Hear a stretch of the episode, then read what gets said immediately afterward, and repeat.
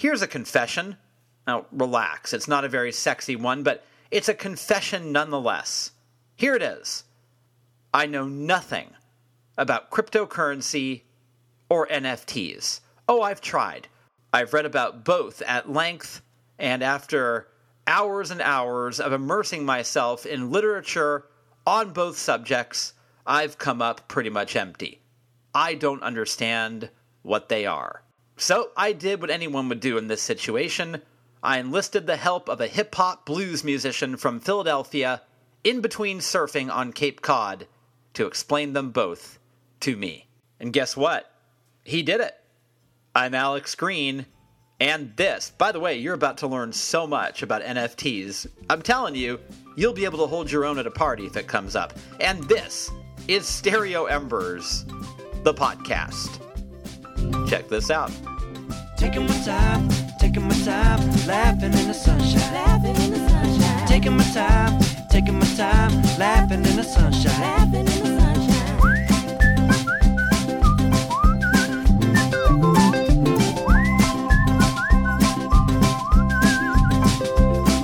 Some bum in the pack, sunshine on my back.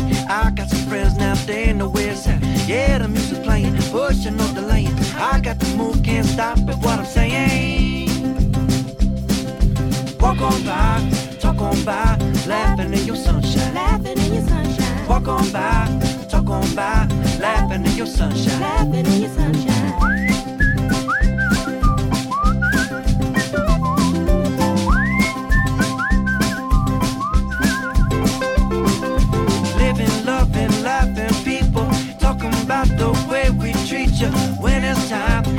To find someone me I can rely on.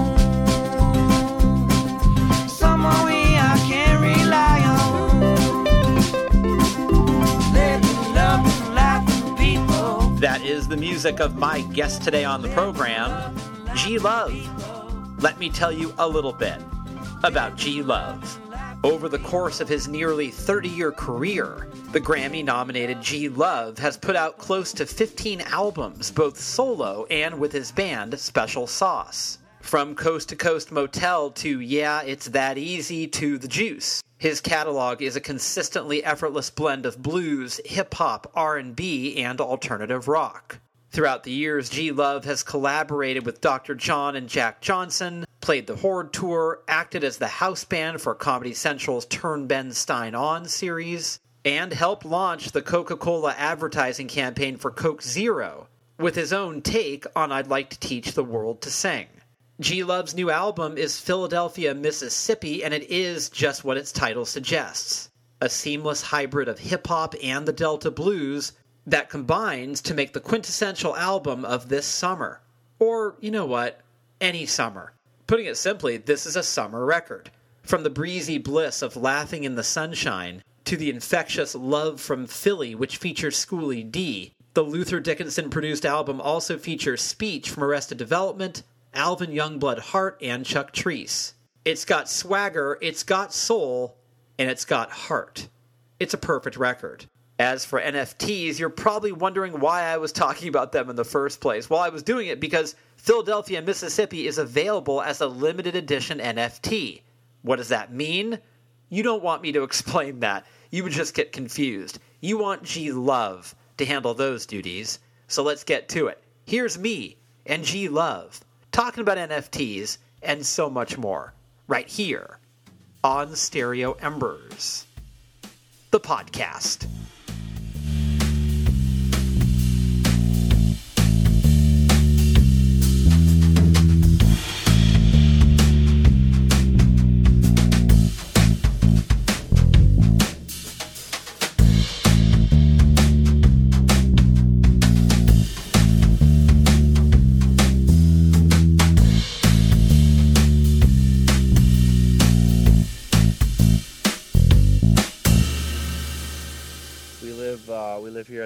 Here at the Cape, and uh, yeah, so we it's fun because uh, now is like a local of like a place like this. You know, we we spend all all all cold, rainy winter here, and and and it feels great now to be uh, enjoying the uh, the wonderful weather down here that we're that we're known for.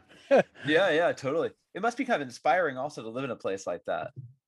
It, is, man. It's um, it's been really. Ins- I, I've we moved out here um full time in like 2018, and um, yeah, I've been a city kid my whole life. Like I ever lived, in, I either lived in downtown Philly or downtown Boston, and that's it. That's the two places I've lived, and so you know, uh, moved down here, and yeah, it's been a really creative uh place and just kind of grounding. Really interesting to be part of a small town community where um, you know you know everybody in town and everybody knows you and um, you know from the guy at the convenience store to the uh, you know the woman at cvs to the woman at the health food store or the wine shop or you know and then all your surfing buddies. And um, it's been fun and um, yeah been able to yeah since i've been in here um, well this past year you know wrote and and and recorded two records our christmas record coming back home for christmas and of course the latest release philadelphia mississippi yeah, because I always think of your music has has a lot to do with place. So when you when you eh, do you feel there's a different sound or can you hear the new location in the music? Well, yeah, I mean, especially on like the Christmas albums, I really kind of I've written some what I think are really beautiful songs. Um, and especially one on the first Christmas record was called Cape Cod Winter Blues, and that's just sort of kind of become like a regional like little classic around these parts. And um, but yeah, I mean, certainly, um, you know, like my last record, The Juice, um, pr- the record actually prior to my latest release, Philadelphia, Mississippi, that especially had a lot of songs about, you know, our lifestyle down here from Soulbacue, which is about like, you know, our backyard parties and bonfires, to like Shine on Moon, where I talk about like the owl, you know, flying through the cedar trees and um and digging roots where I just kind of talk about like a day like in the yard with the family and the dogs and the garden and and the happiness of having a family.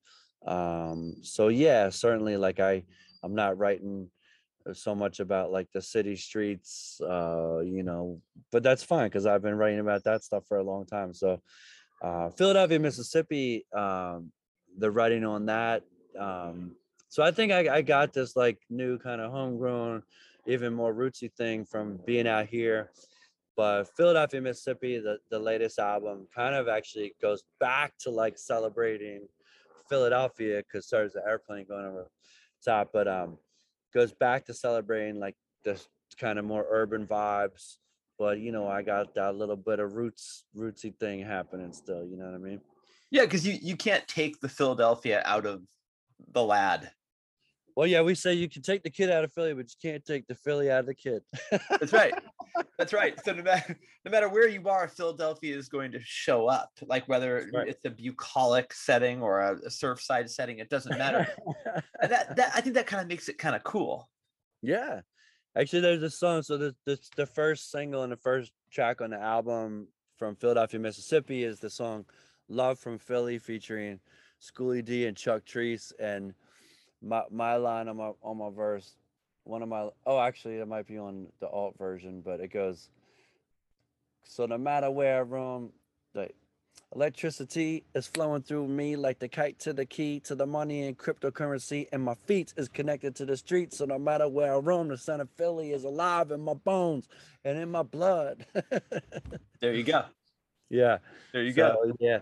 It, it's funny, like a thing about people from the 215 is that like they're always pretty vocal about it. I've noticed just all around the world in my travels doing shows. You always the people that are from Philly that show up at the shows always yo they let you know, you know. I mean? yeah.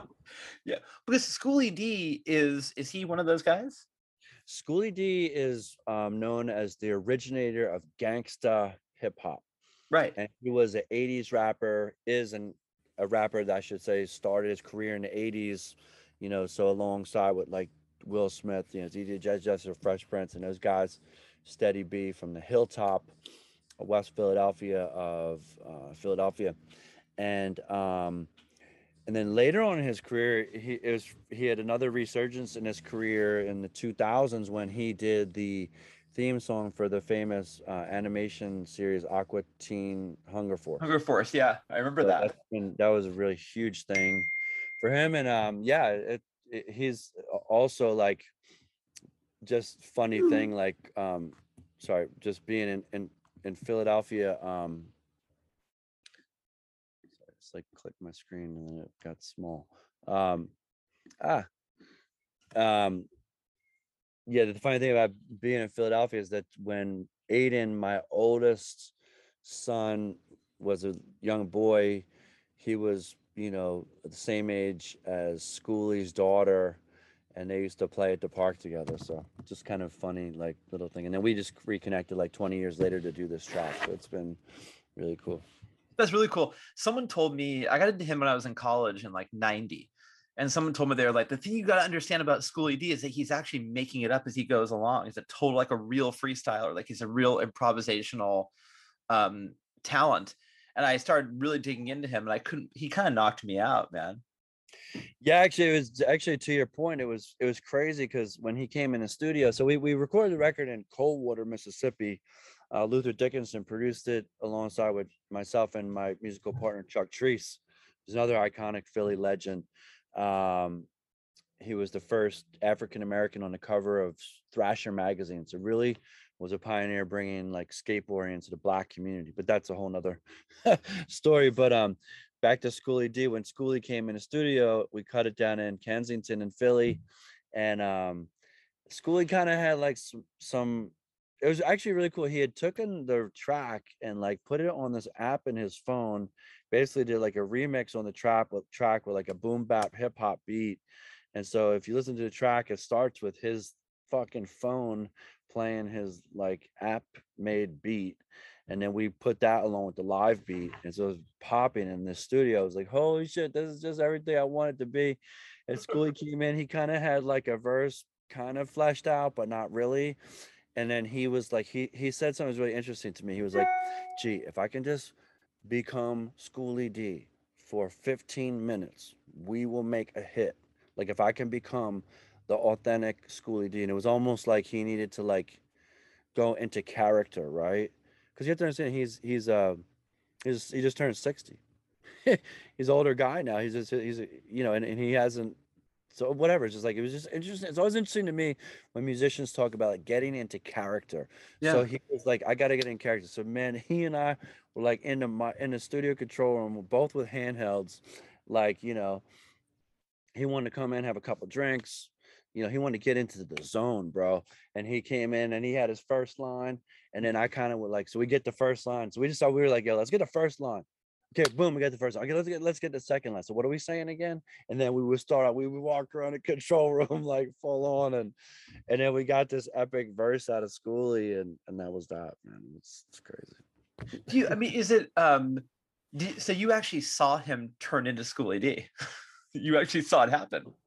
And eh, yeah, and and eh, and Alex, it was like for a minute, it was like, holy shit, I'm thinking, man, this is not gonna happen. Like he can't get he can't get a line. Like he can't get through one line. And then all of a sudden it just like he turned it on, like everything like fired and like connected. And it was just like boom. It was just like he said, if he could become Schoolly for 15 minutes, and his voice is so dope, like and his cadence and the way he hits the beat and everything he said is everything he says is so authentic. So like you know, it's just like, and then he, it was unbelievable because because you know everybody knows another thing that made him famous was the the, the Beastie Boys sam- sampled that his famous line, "Looking at my Gucci, it's about that time," and he dropped that line in the song, mm. and like this song kind of came out of this love from Philly Fest that happened during the pandemic, and I was tapped to write this little jingle, which turned into this song and then they're bringing it home with Schoolly D is like wow. And then he dropped looking at it, my Gucci. It's about this time, so it's good. We have like, yeah, I mean, the, the, the, and it just comes to a broader point, which is the whole reason I want to make this record, right, was because I'm always on the search, both within myself and as a fan, for like authentic music and like authentic people that say and sing and write authentic things and like that's kind of the goal right as an artist to be original and to be authentic and like you know some people are born authentic and some people like you know me i feel like i had to be a student for so many years. My love for the music of hip hop and delta blues like that's that's what i have this passion and love and belief in that music and just wanting to be make it you know even though i in a sense had no business being you know making it but it's the love that drew me to it like you know uh, and that, and that that that's that's where i ended up. So now like i'm always anytime i can help like emerging artists to get a platform or like you know immerse myself with a player like kingfish or alvin youngblood hart or schoolly d and spend hours with them and just get to absorb what they're doing it's just like that's that's what i'm all about you know It's really cool that you have all these different people on the album, um, but I imagine everyone approaches the work totally differently. So, how is the experience of watching all these different people work in the studio? it, it's it's it's really interesting to see different people's process like in the studio because um god man like some people get really weird in the studio some people are really comfortable some people are nervous some people are like it just opens them up i mean it's crazy um and this record in particular was you know the the concept of this record um originally was to for me to go down and I wanted to ask Cedric Burnside to produce a record for me in Mississippi, right? And call it Philadelphia, Mississippi.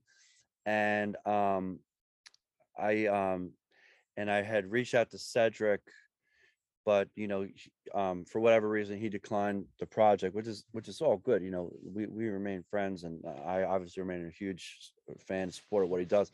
But anyhow, so I tapped Luther Dickinson um, to produce. His father produced my second record, and he's a real like community leader in the you know, hill country blues in Mississippi, where he lives. So he went to Coldwater, and he was able to tap into his network there. So yeah, it was crazy. Like um, the people that came through, and it was it clearly was going to be this pilgrimage of Chuck and I coming down from Philadelphia to Mississippi, bringing like this hip hop blues that we've been doing as a duo during the pandemic, um, and and just immersing ourselves with these these emerging young men and women, young men, young blues men and women.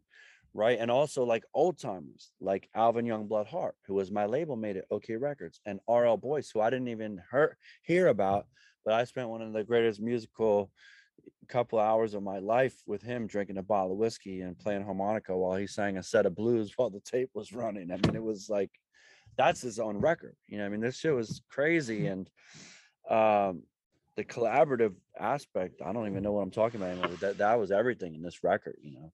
Did you always think of of G Love as a character?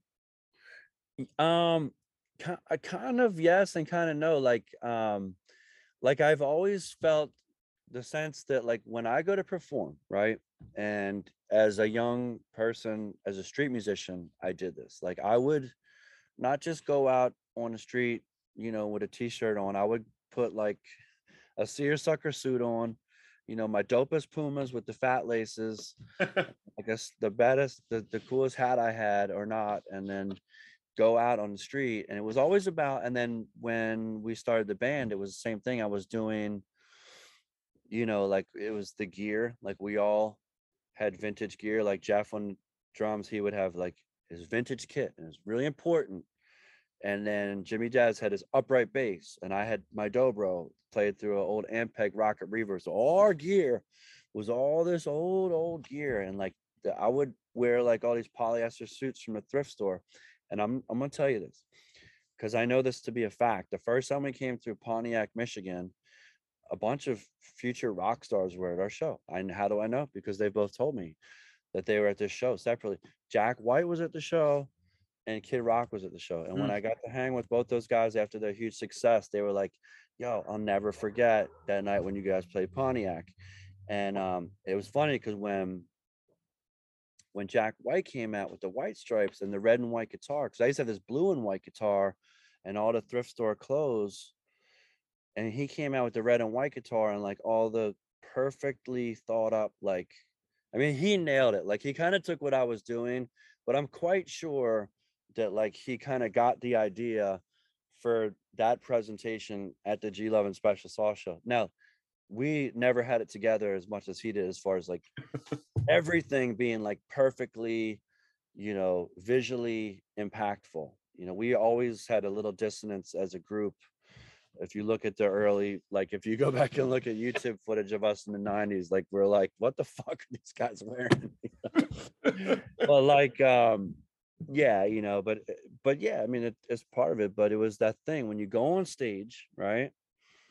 You're not just going it's you're getting to transform into something else. You're getting to transform into the superhero i think or an actor and i think bob weir I had a chance to sit backstage with him at a dead and co show the first year they did they started that project and he said um you know because he because we were talking about like he was just saying you know I think John, you know, Mayer's doing good. He just need to understand like what we do as the dead is we're an opera. So when we go on the stage, we're all in character. And the further you can go into that character, that's when the the power of the music and the community rises. And I was like, wow, that's crazy. Like to hear Bob Weir like put it so well like that. Because when you think about the dead, right? It's not, it's never, it's there's like no ego or like rock star shit or anything involved. It's just about these songs and the sincerity which they perform them at, and you know, obviously the musical exploration, but just to hear him talk about going into character. So yeah, yeah, G Love is is a character in that sense. and also i think when you when you had kids didn't you didn't the sort of the the line between g love and dad like those are two different people Right.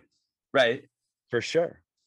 Yeah, I mean, you know, like having kids quickly, you know, both the journey that I had with Aiden and still have him as a young man and the journey I'm having with Lewis, Garrett, and June, who are six, two, and one. and um yeah, I mean, but the the boys from a young age, like they all like recognize like this harmonica thing and they all want to like it's funny when they're all around like two like lewis is six now.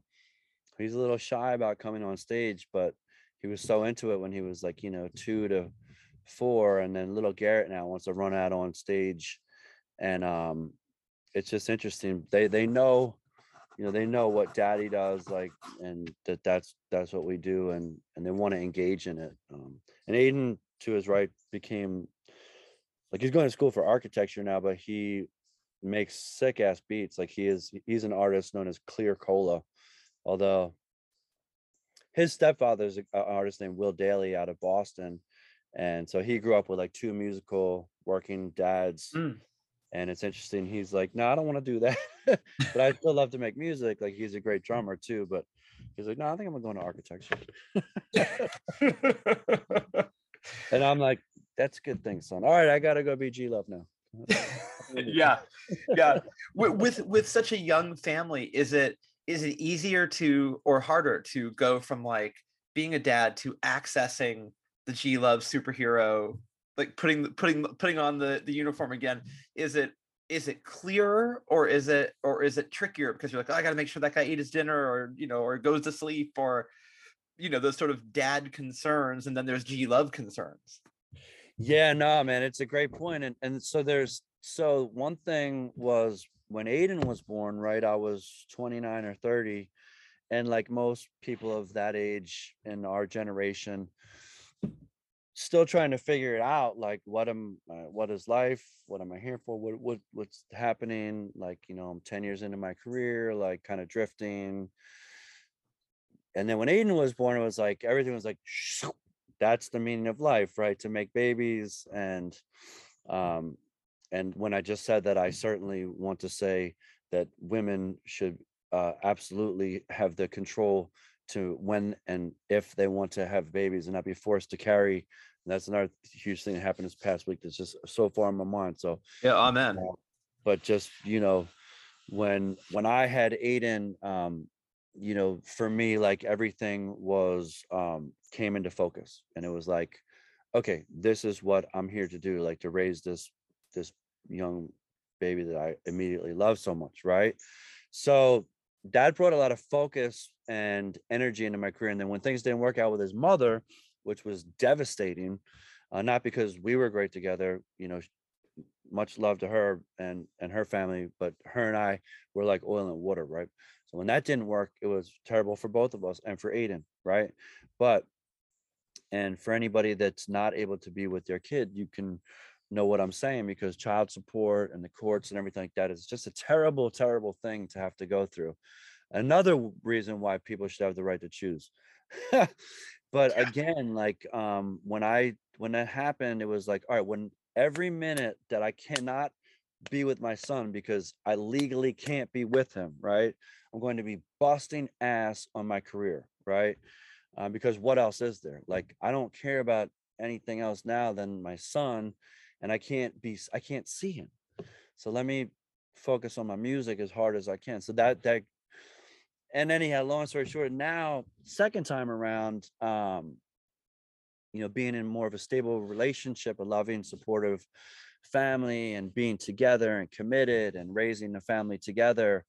Again, the focus is my wife and I, uh, Kelsey and I, just like teaming up as a small business, mom and pops, you know, working every day together. You know, she busts ass for me behind the scenes and um, just kind of supporting what we are, which is like a mom and pops music. You know, music is what we're selling and giving and bringing to the farmers to the farm stand every day, and you know, so you, it's a sense of community in our family, and um, yeah, so the fatherhood and the music kind of goes hand in hand as a common goal that this is what provides for my family, right? And also I'm not just gonna finish this, but the other flip side of it is that the hardest thing in the world is when the music takes you away from the family, which it does because we have to tour, right? So it's just a balancing act, and that's that's the only way you could put it. Yeah, it, it, it's that old idea of like the traveling salesman. It's the it's kind of the same thing, right? You got to get out there and sell the stuff. Right. And it's like, you know, there's a lot of times, um, you know, I have this song called Home from the Fixing to Die record, and I can barely sing it because every time I sing it, I start crying, like, Hmm. because I don't perform it often. But it's, and like, you know, Jack Johnson has that song, uh, Hope This Old Train Would Break Down. And there's so many songs that us musicians have written, like Neil Young, everybody knows This Is Nowhere, and a million Yeah. tunes that are like the musician pining for being home because it's it's a rough man it's it's just so rough to god it's like you know i don't know man if i don't know if if i could you know make a million gazillion dollars off record sales which you can't anymore but maybe it's nfts Yeah. Uh, which I want to ask you about in a, in a second. But even when you, because you and I are around the same age, but even like if you look at bands like Motley Crue in the '80s, like "Home Sweet Home" is a song by a like a sleazy arena band who are dying to be home. right. You, you know, even even like Journey's "Faithfully," it's like, what do we we our success has taken us so far into the Willy Loman territory of being the Yeah. traveling salesman. All we want to do is we're looking for stability uh, to sit at home with our with our Yeah. life. You know, well it's like the, the right the pink floyd home it's like home it's nice to be here when i can oh my god that Yeah. line is like oh my god it's the same thing. like oh, oh. you know, I, I've always felt that you're like even you know the mixture of of blues and hip hop, but I also felt that there was a, a punk rock undercurrent to what you do, the DIY. So even now, like the mom and pop business is DIY. That's about as punk rock as you can be. Um, and I think wasn't Chuck in Bad Brains for a blank Wasn't he with them a Yeah. little bit? Yeah, Well, Chuck, like he's his his band is McRad, which is like the oh, oh, most iconic skate punk or like the first skate punk band. Yeah. And then yeah, he's been a part of Mick I'm sorry, Bad Brains. He's been a part of a lot of people. Like he's been a part of the Roots, been a part of G Love and Special Sauce, been a part of Urge Overkill, Yeah. um, been a part of um, um, Santogold.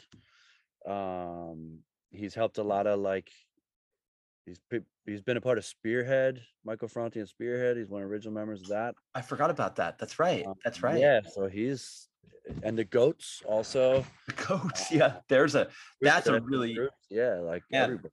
Chuck has a pretty wide palette, but for for you, punk rock must have been important to you. growing Well, up? the- I have to just I have to say I totally missed it. Um, really? yeah, it's crazy because you think like I because I was a skater, but um yeah, like for me it it went from like hip hop reggae and then like classic rock and roll because I was because I'll tell you why, um, Alex, because like it was because I, all I I grew up learning acoustic guitar, never played electric guitar. So like the music as a young teen that I uh gra- like kind of um was drawn towards was like folk music and reggae and hip hop for sure. But then the music I was playing was like this kind of like, you know, acoustic rock, like the Byrds, Bob Dylan, you know, Peter Paul and Mary, like not hip, but not punk rock at all. No. Yeah. So I never got it, and it's it's so funny. Well, because obviously Chuck is punk rock, and then when the Slightly Stoopid guys started taking off, you know, we were kind of helping them up, and we'd always they started opening up for us a lot of shows, and like our you know they were told, God, I don't want to say this, I didn't tell them, but like our agent was like, you're not to play punk rock at for the G Love opening slot, just play the reggae shit and the hip hop. Which they do really well. yeah, well, Um, of course they didn't give a fuck. Of course they played the fucking Yeah. punk rock shit, and everybody loves it. But Well, but you as a skater, I'm thinking of like California skaters. It was like you would skate and they someone bring a boombox out and just play a bunch of punk rock stuff. So you must have been punk rock adjacent. It just didn't land on you. Yeah, I mean, yeah. Honestly, I don't even remember that. Like it was, I, maybe I was too early because, like, yeah, I- I- or not. I, I wasn't too early. It was just like everybody was into hip hop. Like, so the the skate culture in Philly, it was interesting because it went from like everybody playing basketball to skateboarding, and then all the skaters became graffiti writers, and then later became musicians or DJs. So, um, yeah, it was just a really interesting kind of like transformation of all these skate kids and the graffiti writers. This is all happening during your formative like teenage years. You went from breaking the law skateboarding, which because people don't know now, like if you're a surfer or a skater growing up now and you're a kid and your parents are taking you to skate camp and surf camp, like we used to have to get like beat up and chased by the cops and told not to surf here, and not to skate here. And um and now it's like it's a different thing. So we have a ni- lot nicer community of kids growing up sharing their parks and waves. You know what I mean? But, Yeah. like when we were kids, it was it was that's not what it was. It was counterculture. Now it's like you know, it's part of the general culture. Two one two one two in the place to be. DJ Cole. Oh, yeah. My main man,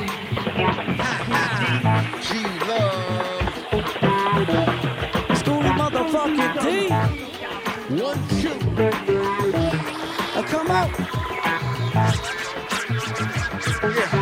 Schoolly D, born and raised in Philadelphia. Sit right away, you know I got some fucking love for you.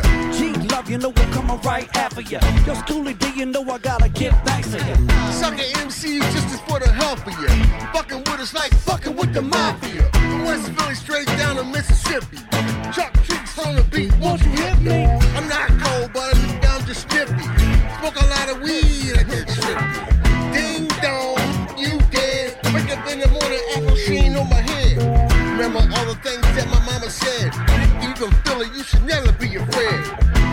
You can feel it. Fat, piece of fat rhyme, you can kill it. A few things have been working on my mind. Looking at my Gucci, it's about that time.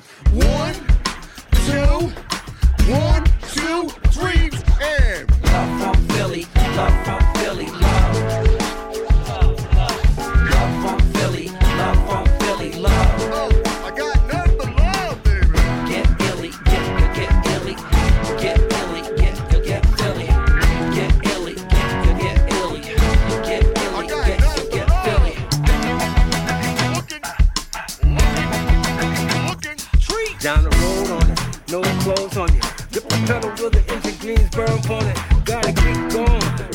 something. The triple K bustin' teeth with the shoes on it. I got a new blues on it. I get a new fuse on it. G love in the house, blues on it. We got a groove on it. Yo. Love from Philly, love from Philly, love.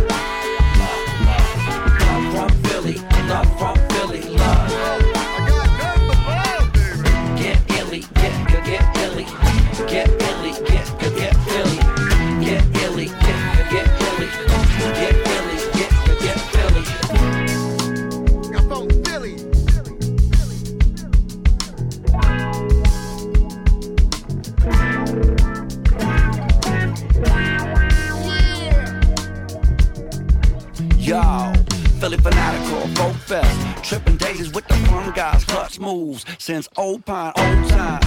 But they keep getting better. Don't call me Cheez Whiz, cause I'm stacking cheddar. And don't ask about Geno's or pies. I say you're from Philly. If Cherry Hill's where you hang your hat. Ain't wrong with Jersey. And ain't nothing wrong if you're putting out Iverson number three jerseys and get along. Or even better, Nick Foles. Bust a Philly, Philly, and bring that shit back home. Don't be greedy. Spread this chili love all around the world. Cause of Philadelphia, freedom. Freedom.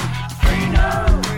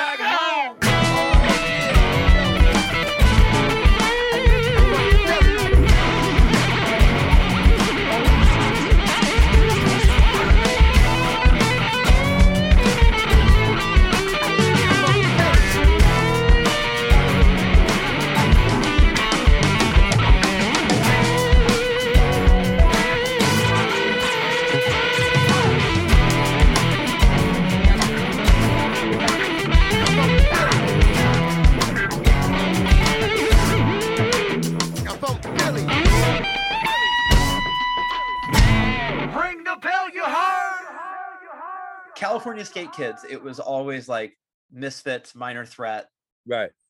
blaring. You could you could you would walk by and you'd hear it and you'd see them and it was like that was part of the Yeah. so it's it's interesting to hear you say that because it was there's a real difference in terms of the regional approach. I think it was hip hop. It was like everyone was rocking, like you know, Run DMC and Schoolly mm-hmm. D and DJ Jazzy mm-hmm. jefferson and Freshmen and the Beastie Boys, of course, was like huge soundtrack.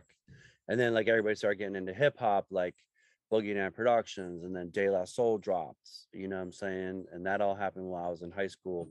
Eric B. & Rakim, so that's what everybody was gravitating towards. Yeah, Tribe Called Quest. Right. Well, Tribe Called Quest, I didn't get till I was like first year in college, Mm. which was like 91 or 92. I don't, Yeah. maybe I was late because I, I missed their first record somehow, but I, the first Tribe record I got was the Low End Theory. Yeah. And then went back to People's Rhythmic Pads. I think that's what that. Yeah, right, right. That's when I got into because I had like two years on you, and that was my first entry point in. Um, but yeah, they were God, they were they were big. You said something earlier that I want to ask you about the NFT thing, um, where we can both feel old for a minute. But um, but the uh, you were saying that you were mentioning like you thought I had no business making this music was something you had said earlier. Mm. When did you feel comfortable being a guy who does make this music? The hybrid of these two very distinctive genres and putting your own G Love spin on it.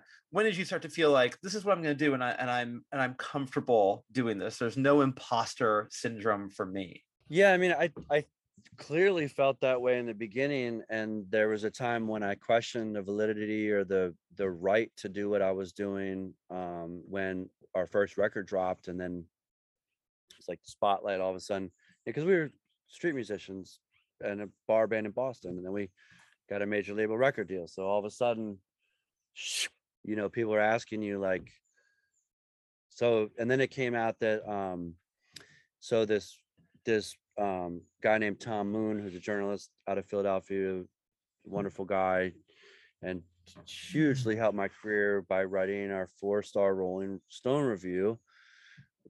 However, um, he met my parents, who have always been big supporters, even when I was rebelling against them, saying, Don't come to my fucking shows. You know, you, you don't understand. Like, I can't have you here, you know, because uh, I'm a white rapper, you know, and people can't see that I have parents, you know, and I don't I don't want to have parents. Go away. But of course, they would still come, and then and my father's like the proudest guy ever. So like, uh, so like this guy Tom Moon sees this older couple at the bar at the Pontiac on South Street in Philly and so who are you? And he's oh we're G Love's parents.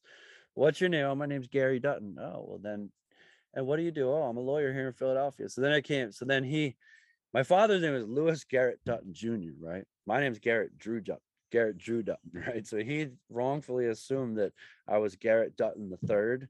And so the the Rolling Stone press, which is our biggest press, and in the front page of all our press packs said, G Love, a Garrett Dutton the third, aka G Love, son of prominent Philadelphia lawyer. So like immediately, like I'm this kid trying to live this like uh, street life, you know, not want to be black, but like playing black music, two kinds, blues and hip hop. And now they just outed me as like a rich white kid from Philadelphia. You know, I mean, like what? So everyone was asking me like, how do you have the right to sing and appropriate black music and culture? And it was like, and I was 20, and I was like, wow, I was like, this is fucking not what I signed up for. And it was like that was really hard. Uh, then over the years, you know, always got the acceptance from artists, whether it was Taj Mahal or Q-Tip or anybody in between. Like always got love from the artists. Uh, like I remember we opened up for Tribe Called Quest at on a college tour, and Q-Tip was like big bro, and like I remember we had this real tough crowd one night, you know, and just people hating on us. And I had some tough shows opening up for hip hop acts in the 90s.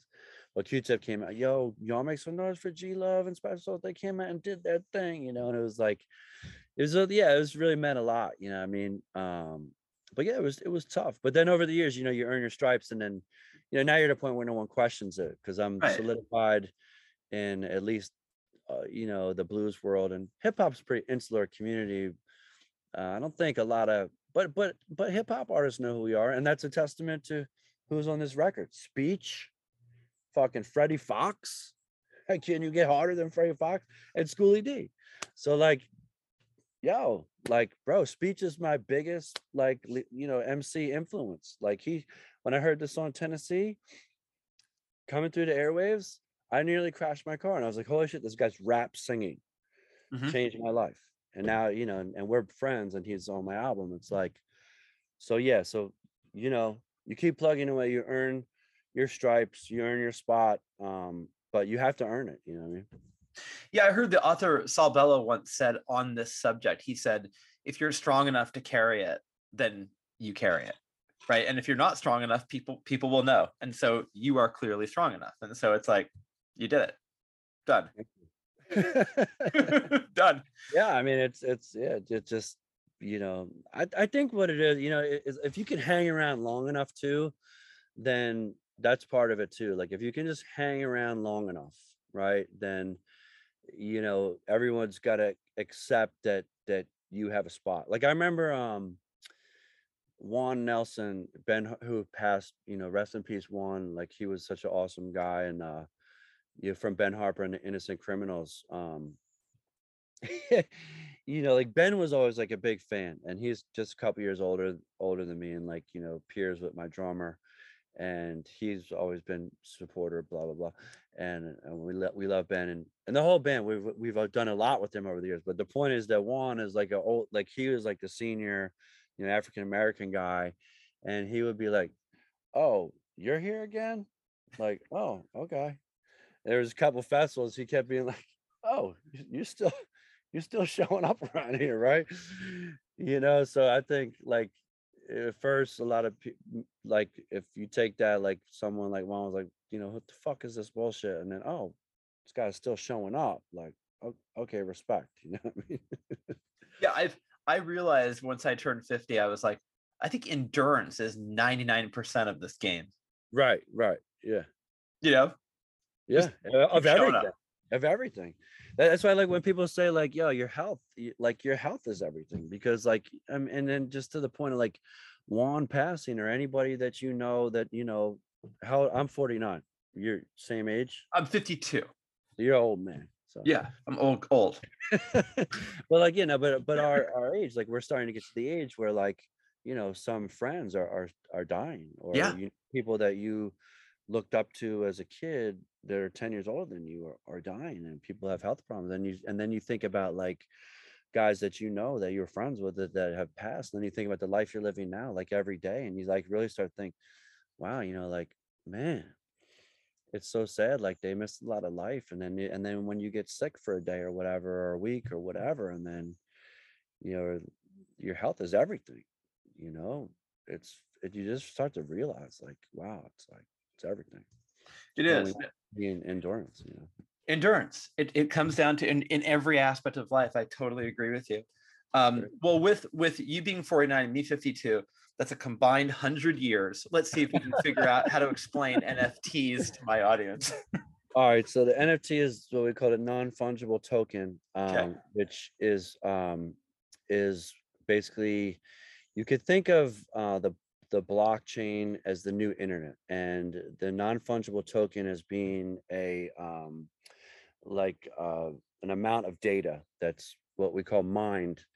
So it's called proof of work or proof of stake, where someone had to mine through computer programming and data coding this this chain of code right so in that sense it's a storable asset similar to gold because it actually is this even though it lives on a digital program right as software it's still like a almost a tangible thing it's so hard to wrap your head around it but everyone's heard of bitcoin and ethereum and cryptocurrency at this point so nfts if we want to break it down to what they are like you could just think of them as collectibles right Okay. so you could think about it when you were a kid if you collected smurfs or comic books or baseball cards and why were they valuable? Well they're valuable because someone else wants them and they will buy them from you. So that's similar thing as nfts uh, these are collectibles that people are trading they're buying and selling or they're just enjoying the artwork. Um, and how does this work for music? Well for one thing if we look back to 2001 when Napster came out and that caught the music industry with digital piracy and basically pants the music industry with shit the bed Yeah. afterwards. Now I think we're going to come up and see that again right now on the blockchain because for me, I just my new album Philadelphia Mississippi is available as an NFT. Why would you buy that? Well, you buy it because 90% of the royalties from that sale are going to come to me and my team to fund the making of the record. Do we make money? Well, you already make money on the records. We don't make and have never made hardly any revenue on our albums, right? Like they've basically all lost money for 30 years. And maybe I should, maybe I'm making shitty records or I'm just not selling enough. Or even when I was selling a lot, they were spending so much to promote it. But whatever it is, like if you want to cut out the middleman, Spotify, Apple, and support the music, because that's the other thing is like the music.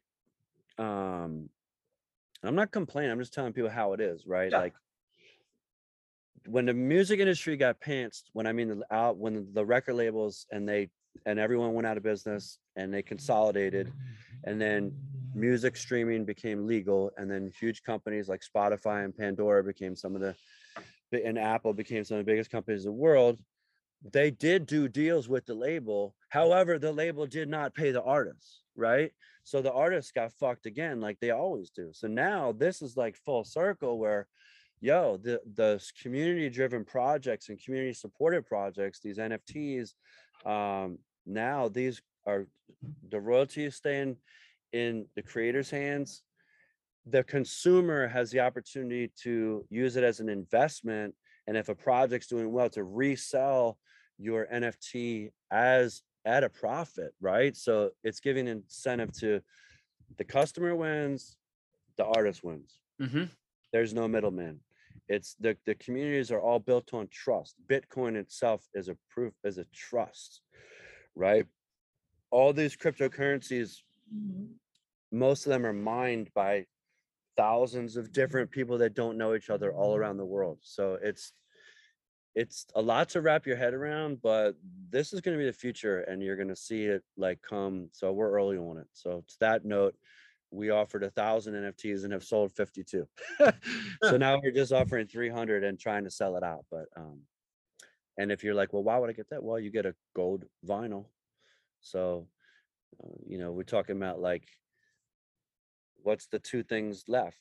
The ultimate way to consume your music on the analog vinyl, right?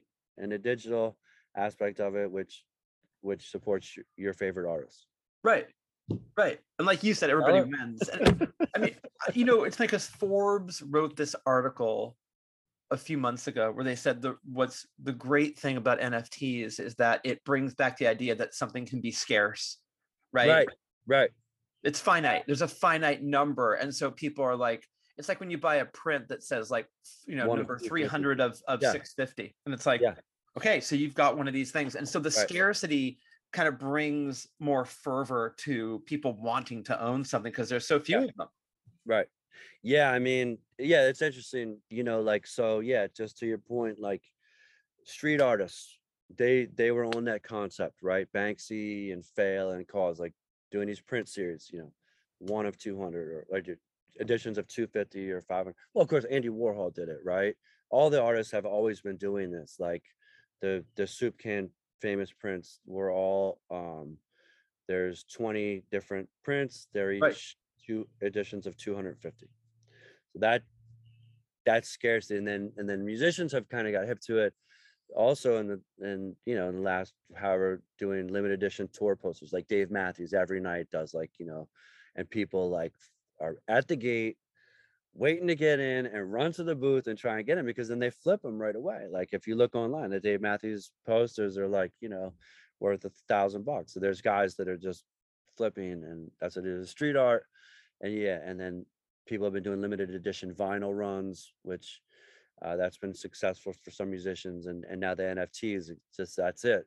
Scarcity except they're not that scarce because a lot of them are editions of 10,000 Right. but Right. the- even in that they're worth millions some of them are worth millions of dollars it, it's unbelievable Yeah, it's a smart idea. And it's also a, a nice way to think like, hey, this can now be a great way as a revenue stream that didn't exist before. This could be this could be a, a, a way to go.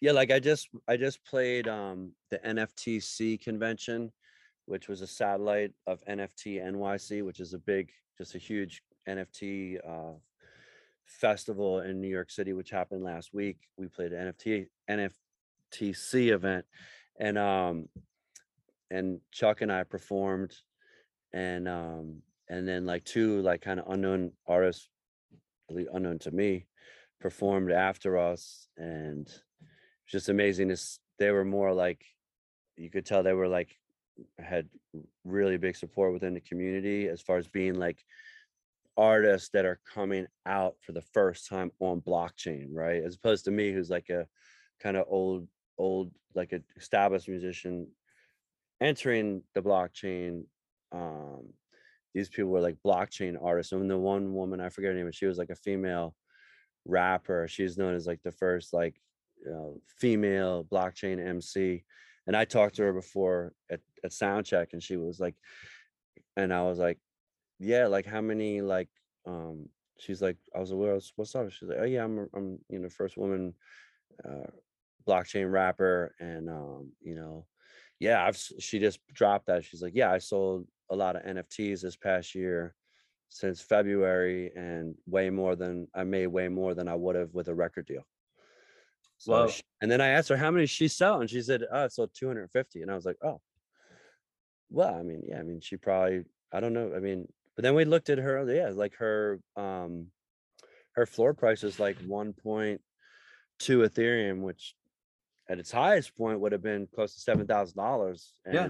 now is you know fifteen hundred bucks. So if you do the math, 250 times 1500 is like four hundred thousand dollars. So go. That's that's not a bad haul.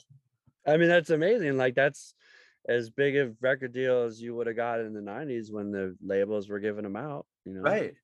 It's also a cool thing because it's like the the fan can invest in the artist. Like it's like if you, you know, like I think all my favorite bands growing up, and like I would have, you know, done anything for these bands. Well, now you can actually invest in them, and it's like your your belief in them becomes a tangible thing through a non fungible medium. But still, it's pretty cool. Yeah, I mean, yeah, it, it- it's exactly right. It's like I said, it's like, you know, you you you can actually so again, like this comes to like if you've ever gone to an art gallery, like because I'm like a visual art collector and um and I, you know, you would when you go to like an art gallery and you're talking to like the gallery um person and they and you'd say something like, you know, do you feel like this artist is going to be a good investment? And the first thing that they're going to say is, now I would only buy this piece if you truly love the art. You know what I mean? Because that's the that's kind of the fallback. Is like, you know, only you know, buy my record if if you love my music. But yeah, I, I hope that you're going to make some money off it. I hope I make some money off it, and I hope that would be awesome to me if like my fans could make a shit ton of money off of my record. Like, what could be a better situation? But again, you know, like you gotta. That's what the same thing. You can buy an NFT. You you better like looking at it because not all projects succeed on the back end. So Right. again, my my NFT like you're buying a record. It's a little more pricey than if you just buy it on iTunes or the store, but you're getting also the the, the blockchain aspect of it. Which, and if we think like, well, this could be in 10 years from now, maybe like some of the early adopters, artists like myself and other musicians that are doing this, these records could be like sought after because wow, these were the first generation of like music album NFTs. Yeah, I know that in that lyric that you cited at the beginning of the interview, you were you mentioned cryptocurrency. Have you, especially with this now going NFT with this, have you also just researched crypto just for your own for your own uh, personal understanding? I thought like maybe I'll dabble in that a little bit just for fun, or is it is it just feel over your head? No, no, no, no. Like um I've I kind of got into the space like just uh, in 2017 actually we were down in Wow. playing gigs and can you hear me? Yeah, I got you. In 2017, um, we were playing gigs in uh, Miami for Art Basel, which which I always do, um, because like I said, I'm a visual art collector, so I always go down play gigs, and the money that I made at my gigs, I'd go buy like an emerging artist that I loved, and and I've made some pretty nice calls on stuff that I got early, um, but like we were staying at these people's houses, and it was during 2017 when like was the first time that most people Bitcoin got on most people's radar because it made a huge jump. And people were like that were in it OG style were like making like crazy money. Um so I was these guys were like make like had like Coinbase accounts with like millions of dollars on them and and I was like what what is it? What is it? And they're just like look just get a Coinbase just download the Coinbase app and like throw whatever you could put in it like a hundred, five hundred thousand bucks, and just buy some Bitcoin and buy some Ethereum, and just get into it. So that's what I did, and and I didn't do any type of research. I said, let me just do this. So I did, and then and then you start to learn about. Well, then the then crypto shit the bed, and if you're on Coinbase like or any other app, there's they always trying to educate everyone. There's a lot of stuff you can read on these different platforms, whether it's BlockFi or KuCoin or like whatever, you know, Coinbase. Everyone's trying to educate people as to they're trying to onboard people as to what this is and why this is important for the future of finance. What I say is it's the great financial revolution of our time and the great financial equalizer of our, of our time, because this is the first time where like this is new created wealth that anybody the kid that's working at the gas station or the homeless person with a cell phone can buy Bitcoin. Um, or there's the country El Salvador, which now they're using that as their as their main currency because you know regular money is just printed money. Like if people are like, well, that's not real money. Well, if you hold a stack of US dollars, my friend, let me tell you, since 1972, it has not been backed by gold. It's backed by just the theory that America's strong and has a huge military. That's it. You know what I mean? But like there's no there's no gold behind your dollars. It's just paper. Right. It's just a belief. So yeah, like I've I've done a lot of education and um yeah, but I'm just also just you know trying to make some trying to make some money off it as well. But but it's it's interesting.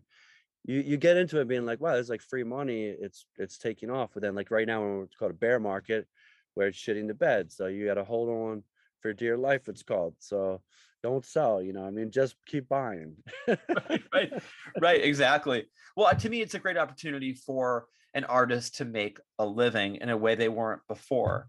Yeah. Um, and to me, that that is incredibly important and and vital in 2022. yeah i mean look you know art and music you know are are such important parts of our culture um and but but they're also like sometimes it's hard to justify like you know um because it's not food it's not infrastructure it's not clothes it's not heat or shelter. You know i mean? These are things to look at and things that make you feel good when you hear them. But it's such a basic part of like human culture since you know the caveman times i like to say Uh, you can imagine that when the first humans started communicating some guy was banging on the rocks and they gathered around a campfire and started dancing and that's been happening now you know since the beginning of, of the of humankind and it's so then you say like well what is the price tag on it? And and again this goes back to like putting uh, like we mentioned earlier in in, in the talk like about hip hop and being part of limitations. There was no funding for music programs in african american communities so they had no instruments and how did they make hip hop? Well there was an old turntable in their house they started scratching on and made a way to make music and now it's the biggest music in the world. So there's no stopping music and you know there's how do you put a price tag or a value on it? You know the thing that gives you a lot of happiness Yeah, beautifully said. Um, man, I've wanted to talk to you for a long time. I'm really glad we got a chance to sit down and do this. Um, I you. appreciate you. What's that? What's that? i said thank you and i'm all coffeeed up i'm like yeah are you gonna Are you gonna get a surf in, or are you Are you done for the day? I think yeah, no, I'm done. I, I did have a couple of interviews, and I'm this I'm wrapped, and um, yeah, I, I'm gonna go check in with wife, and I think yeah, I think we're gonna try and go down to the beach. I think there's a little a little tiny wave, um, so yeah, maybe go go out in there and get wet. Well, dude, you're the best. I'm so glad uh, we did this, and um, I'm excited about the new album, the NFTs, and I can't wait for you to come to San Francisco. I can see you play. Right on. Well, thanks so much, Alex, and big shout out to your fans. Oh yeah, before I go, if anybody want to find out about me, Twitter at glove, um, glove and special sauce on Facebook, Instagram at Philly glove, um, and Philadelphonic.com is our home base. The um, all the links for the NFT and just to buy or stream um, the albums are on there and i hope everyone takes a chance to um, check out philadelphia mississippi one way or another because uh, it debuted at number one on the blues charts which was our first number one which i know it's just the blues charts but that was awesome to see it up there and uh, yeah thanks for all the support and uh, much love to everybody out there Thanks, buddy. I hope you'll come back on. I, anytime man that was awesome thank you man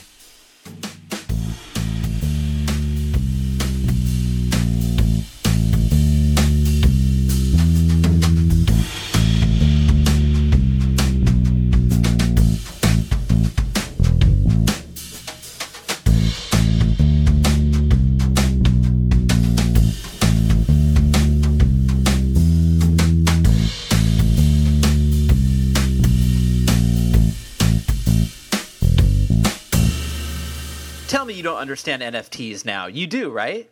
I got it. G Love is a natural teacher. I feel like if that guy taught my geometry class when I was like 15, I wouldn't have gotten a, um, you know, D minus. Philadelphonic is where you're going to find G Love. I know he gave you all the details. But I'm giving them to you again. Get his new album, Philadelphia, Mississippi. It is phenomenal. He's a lovely guy. I really enjoyed that conversation. That was really cool. AlexGreenOnline.com is where you need to go to find out what's happening with me or follow me on Twitter at Embers Editor. By the way, is Elon Musk buying Twitter? Where are we with that? I should ask G Love. I'm sure he could explain that. Um, I don't know. I was going to get off Twitter if Elon Musk was going to buy it. Now he's saying, I don't want to buy it. But Twitter is saying, well, you have to. So there's going to be a big court case, I'm guessing. So I'll keep tweeting until that gets resolved. I'm sure everybody's relieved I'm still on Twitter at Embers Editor, like I said, or on Instagram at Embers Podcast, or just email me. Elon Musk has nothing to do with that. Editor at StereoEmbersMagazine.com. And don't forget that Stereo Embers, the podcast, is available on all podcast platforms. Go to the one that you use, subscribe, rate and review, and tell all your friends. We would appreciate it. Thank you for helping us spread the word about our program. Also, check out bombshellradio.com to find out what makes our radio station tick. Speaking of ticking, I think I've ticked all the boxes. All the information you need to know has been given.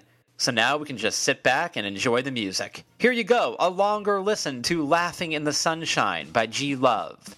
Enjoy it, and thank you as always for listening. To Stereo Embers, the podcast, only right here on Bombshell Radio. Taking my time, taking my time, laughing in the sunshine. Laughing in the sunshine. Taking my time, taking my time, laughing in the sunshine. Laughing in the sunshine.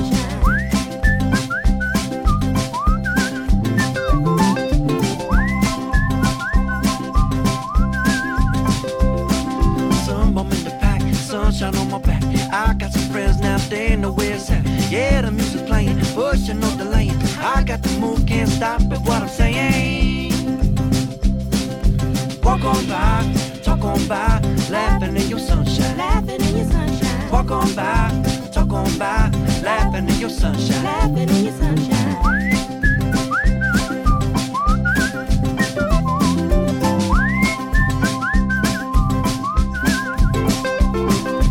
Living, loving, laughing to find someone I can rely on.